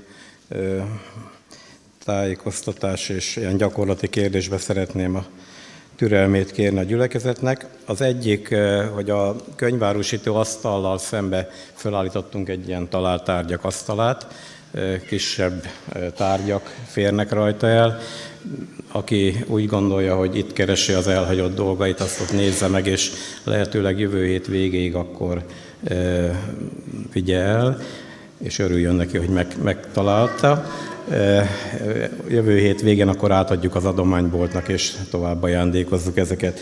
A nagyobb tárgyak vonatkozásában is hasonló megoldást szeretnénk eszközölni, de azt nem tudjuk ide kitenni. Szerintem az, az már nem elhagyott tárgy, hanem idehozott és itt, itt raktározandó tárgyak, ami sokszor hosszú évek óta itt vannak. Gondolok itt ilyenre, hogy bútordarabok, műszaki cikkek, régi tévé, nagyobb térfogatú zeneszerszámok. A helyiségeket úgy funkcionálisan szeretnénk elkülöníteni, és arra alkalmassá tenni, és ehhez szükség van így lépésenként, termenként vagy helyiségenként ezeknek a kiürítésére és átalakítására. Most elsősorban és legfontosabb, amit szeretnénk, hogy jövő hét végéig a garázs fölötti padlástérből az ilyen tárgyakat mindenki szállítsa el. Én csak azt tudom ígérni, hogy a, a ki, vagy a lepakolása az megtörténik, már holnap reggel megkezdjük, és jövő hét végével, ha nem tudjuk elvinni, akkor azt elszállítjuk valahova. A tárolásra sajnos nincs lehetőség itt más termeket felajánlanunk. Holnapi nap folyamán szeretnénk több, nem számoltam meg, 10-10 akárhány kartondoboz könyv szintén ott raktározódik a azon a padláson, ezt reggeli órákba lehozzuk, és felajánljuk a gyülekezetnek, aki a könyvnek a szerelmese, vagy a, ö, szeretné a könyvtárát bővíteni, az nap folyamán eljöhetne, átnézi, visszapakolja, és délután négykor elszállítjuk az összes könyvet onnan a, a padlásról. Ebbe szeretném, hogy egyrészt felajánlani ezt a lehetőséget, Köszönjük azokat az észrevételeket, amit kapunk a ilyen gondoksági munka kapcsán a testvérektől. Egy olyan plusz lehetőséggel egészítjük ki ennek a formáját, hogy oda a baba, bababól, vagy szoba mellett a falfelületre oda kitettünk egy ilyen kis gondnoksági információs táblát, egy kis füzettel, amiben észrevételeket, javaslatokat olyan formában is várunk, de működik továbbra is. Ott az elérhetőségek, ott vannak e-mail cím, telefonszám, azon is szeretettel fogadjuk az észrevételeket, és kikerült oda egy olyan beosztás is, ami a terem használatnak a, a hogy mondjam, rendezett látható beosztása van kifüggesztve. Ezt pénteken délutánonként mindig kitesszük a jövő év, jövő hétre aktualizálva, tehát most is ott van a jövő heti terembeosztás. Szerintem az azért még hiányos, itt szükség lesz arra, hogy erre úgy fölkészüljünk, hogy péntek délig megkapjuk azokat a, az információkat. Nyilván az állandó csoportfoglalkozás, stb. ezt nem kell mindig jelenteni, vagy jelezni, de az egyebeket azt szeretnénk megkapni péntek délig, és akkor péntek délután már az ki lesz tévé, és akár most is olvasható a jövő hét vonatkozásában. És akkor így elkerülnénk a, a egy helyen, egy időben, több csoportnak a, a szándékát, hogy egy, ütközzenek. Egy dolgot szeretnék még kérni kisebb beruházásokat is eh, kell eszközölni. Eh, most jövő héten szeretnénk egy kisebb teremnek a, a eh, padozatát felújítani, és ha volna egy egyfő testvér, aki a szalagpargetta lerakásában jártas, és tudná a segítségét felajánlani, egy napra lenne az ő munkájára így szükség, az szóljon nekem, és szeretettel vennénk. Köszönöm szépen. Köszönjük szépen. Tessék.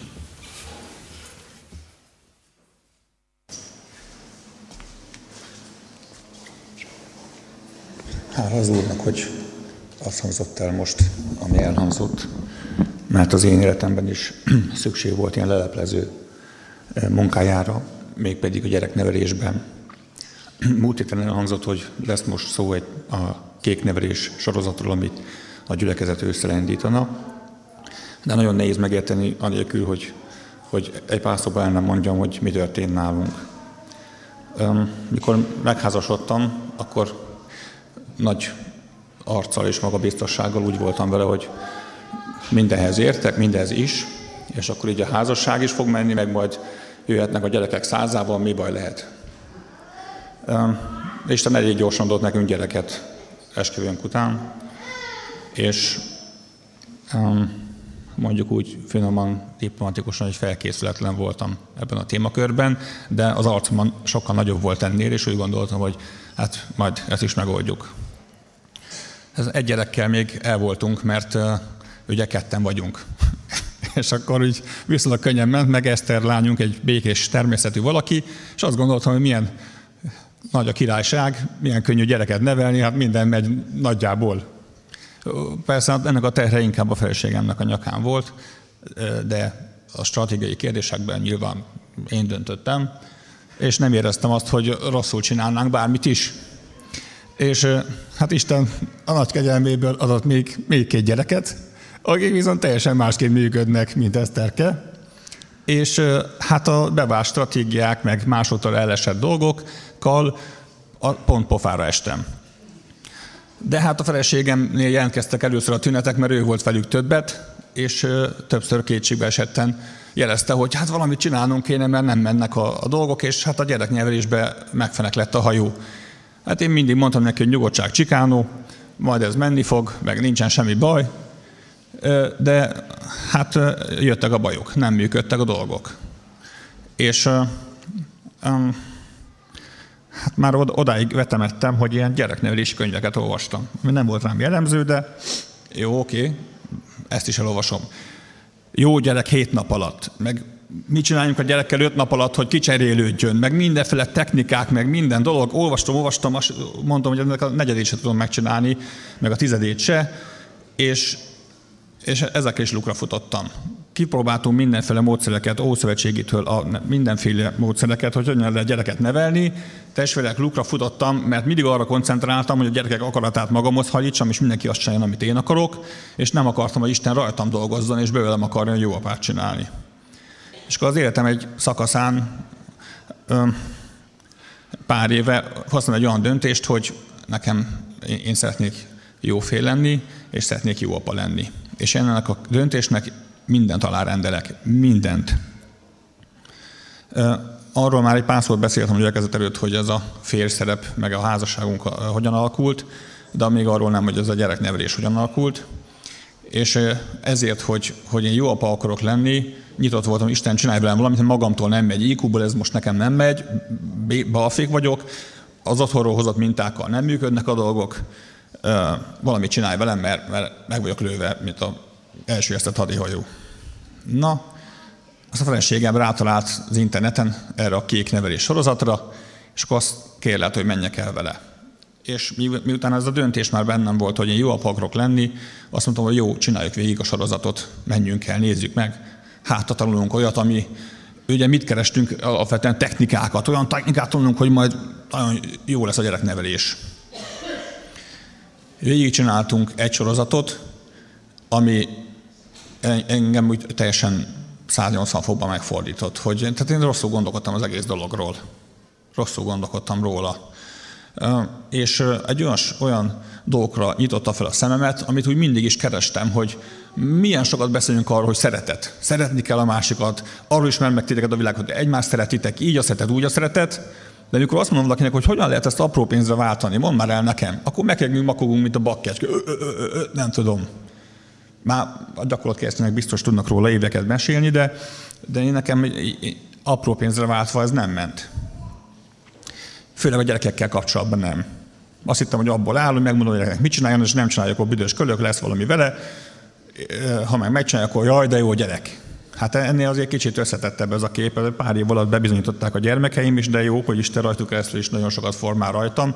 Bár egy kicsit némely gyerekemet nem sméglipapírnak tekintem, hanem láncfűrésznek, de az is jó, hogyha ezeket a nagyobb betegágakat vágják le az emberről, nem csak simogatják meg, sméglizgetik akinek önismereti problémái vannak, hajnalak a lányomat, bárkinek kölcsönadom egy hétre. Fog ő rajta annyit formálni a kislányom szerintem, hogy úgy fog ide visszajönni, hogy István, elvinnéd végre a gyerekedet? nem ennyire borzasztó azért. Még nem robbantottak föl semmit, de vigyázni kell velük.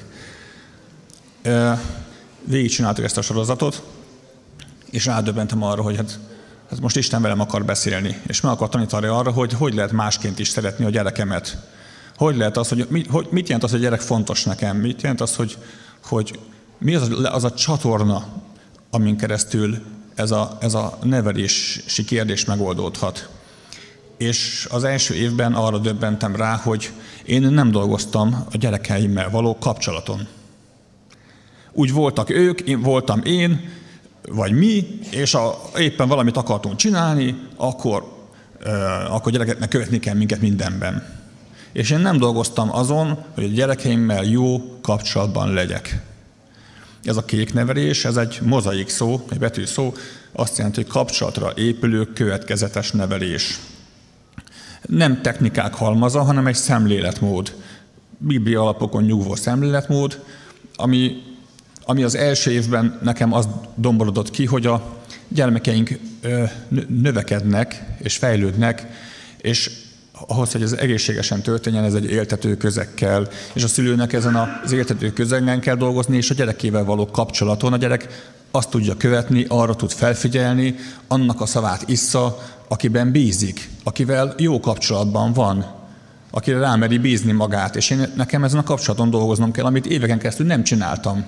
Hiába voltam hívő, hiába csomó mindent a Bibliából, az egy öt éves kislány bebizonyítja, hogy mennyire nem érek semmit. És bebizonyította. De hátulok Istennek, hogy, hogy ebből kihozott, és, és kinyitotta a szemem arra, hogy hát nem csak az Istennel való kapcsolaton kell dolgoznom, volt van még alkalom a prédikáció, hogy, hogy a húszafon kell venni, vertikális kapcsolatrendszernek együtt kell mozogni a horizontális kapcsolatrendszeri betegségek gyógyulásával, vagy kapcsolati sérülések kiegyenesítésével. És nekem a gyerekeimmel ilyen kapcsolati sérülésem volt. Nem dolgoztam ezen a dolgon. És, és ez, ezt elkezdtük a feleségemmel együtt, mert, mert így lehet csak, hogy együtt csináljuk, nem lehet a feleségre bízni a gyereknevelést. Isten úgyis a férfin ki fogja elsősorban számon kérni, és ketten együtt egy szemlettel próbáltuk ezt csinálni. Engem annyira megérintett ez a szolgálat, ez a sorozat, hogy amikor ez egy év letelt, én a szolgálóhoz oda mentem, aki a Pálhegyi Krisztina, és mondtam neki, hogy figyelj, engem ez, ez annyira meggyőzött, hogy, hogy én szeretnék jelentkezni, én szeretnék ebben szolgálni. Végre találtam valami olyat, ami, ami számomra hiteles, működik, átformált engem, vagy elkezdett átformálni, inkább így mondom, és ebben jelentkeznék. És a következő évben már, már egy, egy csoportvezető voltam, és abban az évben hívtunk a gyülekezetből is számos családot, és jó pár család el is jött egyébként, volt, akik több alkalomra is eljöttek budapesti helyszínre, és, és őket is meg lehet kérdezni, hogy milyen tapasztalataik voltak, milyen előadásokat hallottak, mennyire elvetemült, vagy mennyire hasznos, amit, amivel találkoztak. És mikor úgy alakultak a dolgok, hogy ez a gyülekezet is nyitott lett arra, hogy ez a sorozat itt elindulhasson, ami valószínűleg egy ősztől fog indulni, mely még a technikai részletek tisztázása még hátra van, akkor, akkor úgy gondolta, úgy látta jónak a vezetés, hogy a gyülekezetből két embert bíznak meg azzal, hogy kezdje el akkor összerakosgatni ennek a, a hozzávalóit, az egyik Slanka Tessa, akit nálam jobban ismertek, ő nála az ő mobilján, most nyar, nyaralnak, nincs itt, nem tudott ide kiállni velem, de megkért, hogy mondjam el, hogy nála lehet majd jelentkezni számos szolgálatra, és mobiltelefonon el lehet őt érni. A másik ember pedig én leszek. Ez, egy, ez a sorozat, ez az előadás sorozat, ez, a, az alapvetően felekezet közi, tehát számolni lehet azzal majd, hogy más felekezetekből is jönnek ide érdeklődők, és ugye az van egy óvoda, vannak pedagógusok, tehát nem csak a szülőknek, hanem a pedagógusoknak, illetve más gyülekezetekből, felekezetekből való szülőknek is egy, egy, egy nagyon hasznos és nagyon érdekes előadássorozat ez, és az, ahhoz, hogy itt a szülők itt ülhessenek, rengeteg háttérmunkára van szükség, ezt láttuk az előző két évben, gyerekvigyázás, recepció, itt fogadni az embereket, ha ez egy egész napos dolog, de ha csak félnapos is, akkor valami fajta enni, való, tehát rengeteg olyan háttér szolgatra lesz majd szükség, és ebben kérni a gyülekezet támogatását, segítését, ahhoz, hogy szülők nyugodtan itt tudjanak lenni, miközben a gyerekeikkel valaki foglalkozik, meg, meg oda tudjanak figyelni az előadásra. Amikor több részletet fogunk tudni, kialakul a gyülekezet vezetése és a szolgáló között megalapodás születik, hogy ez mely napokon lesz majd, és milyen hosszú ideig, akkor ezekkel a részletekkel azonnal tájékoztatni fogjuk a, a gyülekezetet és, és én, én remélem, hogy Isten áldása lesz ezen a dolgon. Én ebben az ügyben hiszek, jó dolognak látom, és azt láttam, hogy, hogy az elmúlt két évben engem is, az én szemléletmódomat is Isten formálta, szemüvegcserét hajtott nálam is vég, végbe ebben a kérdésben, és én, én ennek nagyon örülök, hogy, hogy egy, egy mindenhez értek gőgből Isten kihozott egy olyan helyzetbe, hogy, hogy hogy a gyerekeim valóban fontosak, és valóban, valóban szeretnék, szeretnék Isten szerint való módon lenni az ő apjuk. Köszönöm szépen, hogy meghallgattatok.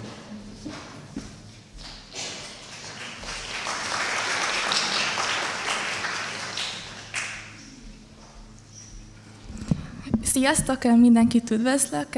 Hát egy hete olyan csodát éltem meg, amit ha nem osztok meg, akkor úgy érzem, hogy egy bűnt követnék el Isten ellen. Hát a előzményekről egy pár szót, hogy márciusban volt egy műtétem, egy bögre esett a lábamra, ami egy teljes inszalag szakadást okozott nálam. Ez most volt márciusban, és hát ebből úgy gyógyulgattam, de nem volt a, a gyógyulás százszázalékos. Utolsó kontrollnál a lábujjam nem mozgott, és volt egy ilyen kisebb, ilyen, hát ilyen bőr vastagodás, amit nem tudtak orvosok hova tenni, és mondták, hogy menjek haza, ne foglalkozzak vele, és kettő hete teljesen a lábam begyulladt, lett egy véröbleny a hek környékén, ami abszolút nem akart felszívódni. A, a lábam az hatalmas fájdalmak ellenére mozgott, zsibbadás, mindenféle panasz kialakult, és egy hete kilettem egy új műtétre írva, és Isten ezt teljesen megfordította. Egy hete volt egy lovas rendezvény a Morning Star Ranchon, arra elmentünk anyuval, de alig találtunk oda, az ördög mindent megtett, hogy ezt ne tudjuk meglépni. Odaértünk a végére az eseménynek, köszöntem a házigazdának, és mondtam, hogy mi a, a szituáció a lábammal, és mondták, hogy jó, imádkozzunk. Ott Ugye, hát egy három-négy ember imádkozott értem, nem csak a, a lábért, elmémért, szívemért, és másnap reggelre ez a véröbleny, ez felszívódott teljesen, mint hogyha kiszúrták volna, kiszívták volna teljesen az egész lábamból, a zsibbadás megszűnt teljesen, a lábujjam újra mozog, a inszalag is mozog, mert teljes izom letapadás volt a lábamba, és valószínű, hogy a műtét az el volt rontva, és azért kellett újra megműteni, mert nem sikerült abszolút jól a műtét, és mindenféle panasz megszűnt, és most holnap mehetek vissza lemondani a műtétet, ami iszonyatosan nagy csoda. Korábban is éltem meg gyógyulást, de, de ilyet még soha.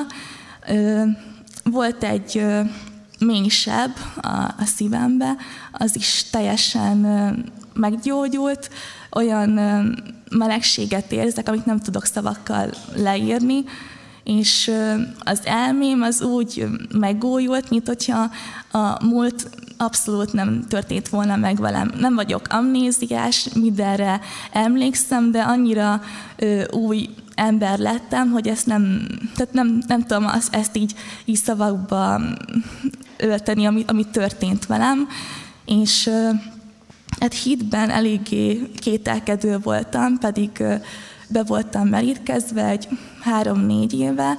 Volt egy, hát pánikbeteg voltam ezelőtt, mielőtt mielőtt be voltam merítkezve, és annyira nagy kontraszt volt a gyógyulás és a régi óember között, hogy nem tudtam, nem akartam elhinni, hogy ezt Isten tette velem, és mindig teszteltem magamat, és nem, nem tudtam elhinni úgy, hogy ott magamba tapasztaltam a, a gyógyulást, és a, a gondolataimat, meg mindent úgy kitisztított, hogy most már elhiszem, hogy igenis Isten gyógyított meg, és előtte nincs lehetetlen, akár egy beteg lábat meg tud újítani, teljesen vissza tudja adni, mindenféle pszichológiai vagy bármilyen betegséget meg tud szintén gyógyítani, ő az élet, ő a forrás, és én korábban mindig ilyen szemmel látható dolgokba hittem, Isten mindig is adott ilyen csodákat, de viszont azt mutatta meg, hogy nem szemmel kell látni Istent, hanem szívvel, és hogyha szívvel látjuk, akkor meglátjuk kívül is. És nem érzéseinkben kell őt bálványozni, hanem egyszerűen csak szeretni kell őt, és ő magát megmutatja érzésben is. Az alapján tudjuk, hogy ott van körülöttünk. Nagyon hálás vagyok, hogy küldött nekem katonákat, és hogy leültek mellém imádkozni, és hogy Isten rajtuk keresztül megmutatta azt, hogy milyen valójában, és hogy nem ítélkeztek felettem, nem azt nézték, hogy én mennyire vagyok egyforma rangsorú velük, hanem úgymond Isten rajtuk keresztül hittek bennem, és a, a hitemet is teljesen helyreállította, sokkal magasabb szintre emelt, és köszönöm, hogy, hogy őket megismerhettem, és egy nagyon jó példakép mindenki, aki ott imádkozott értem, és köszönöm anyukámat is, mert ezt még végigmondom, ha ő nem hisz bennem, akkor nem állnék itt. Dicsőség az Istennek!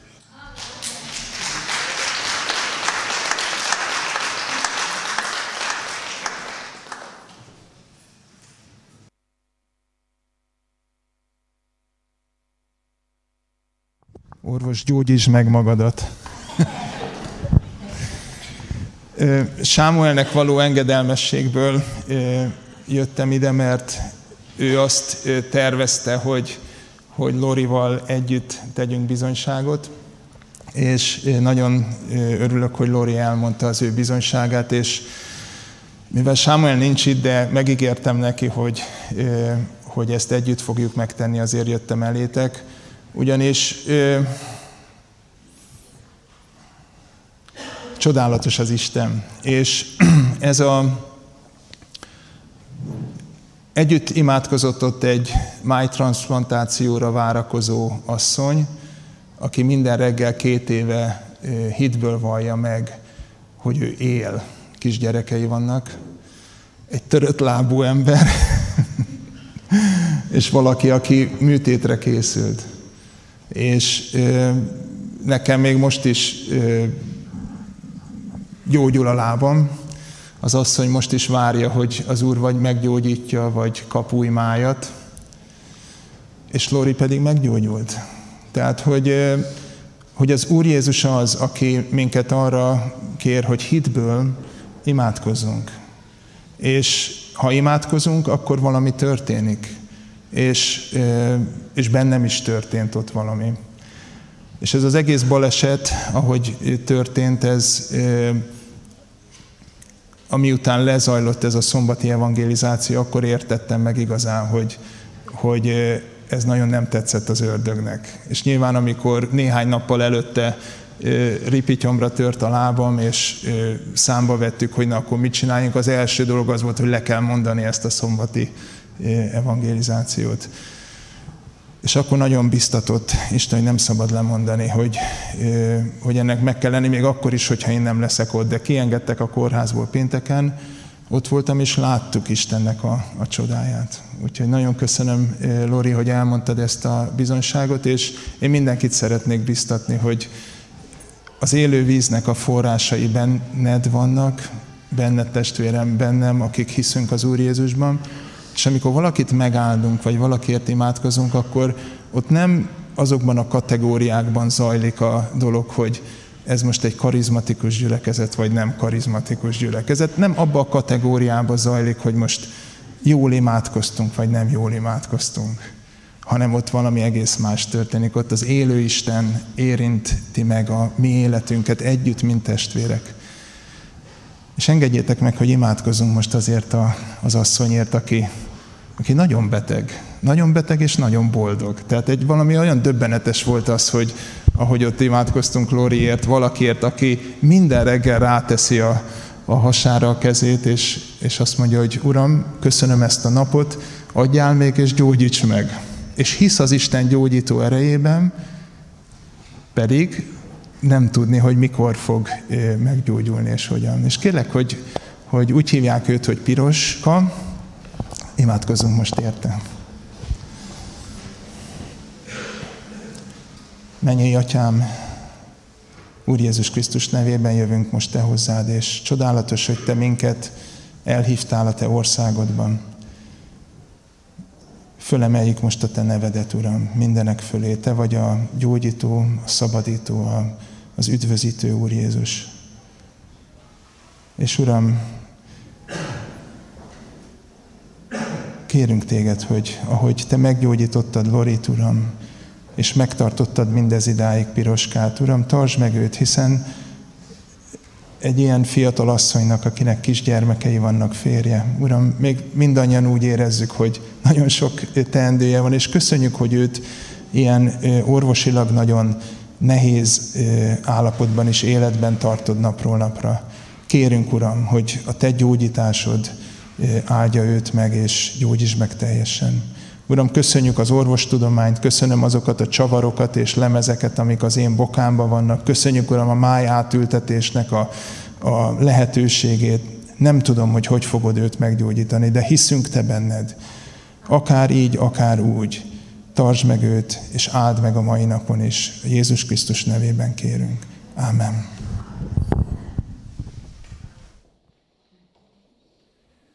Köszönjük szépen a bizonyságokat is, és nagyon jó volt hallani, meglátni, és kívánjuk neked is a gyógyulást.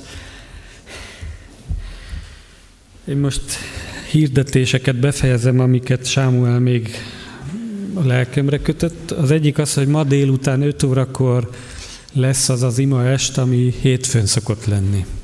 Mától fogva a nyári időszakban mindig vasárnap délutánra tevődik át, és méghozzá 5 órára. Úgy tudom, hogy talán Olá Zoli vezeti ma, és a gyerektáborokért fognak többek között imádkozni, de hát bármiért lehet, csak ez is ott lesz az ima témák között. Jövő vasárnap pedig úrvacsorai Isten tisztelet lesz, úgy készüljünk, hogy alkalmasak legyünk az úrvacsorára, és imádkozunk még a Simon Gergőjék újonnan született kisfiáért, az ő gyógyulásáért is. Nem tudok most részleteket, de az ima az biztos, hogy szükséges. És akkor most a záró dicsőítés következik, ami alatt a gyűjtést is megtartjuk. Ez nem kötelező, ez egy lehetőség, ezzel szolgálunk az Istennek. Kérjük a dicsőítő csoportot.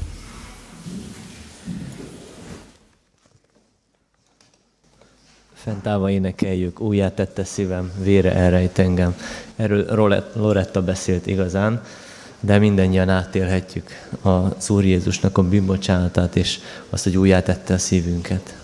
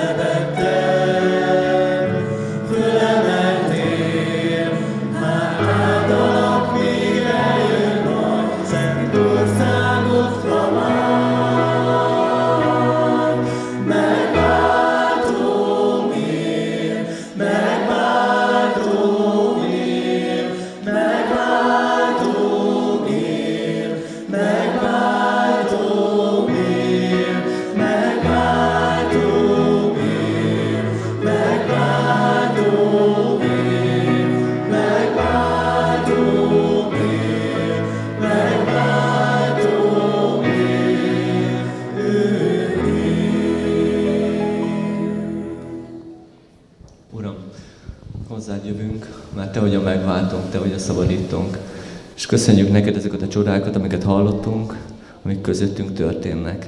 És köszönjük azt, hogy hozzád hozhatjuk a betegeinket. Kérlek, Uram, hogy te áld meg ezt az asszonyt, aki máját ültelésre vár. Áld meg, Uram, Simon Gergőjéknek a újonnan született kisgyerekét.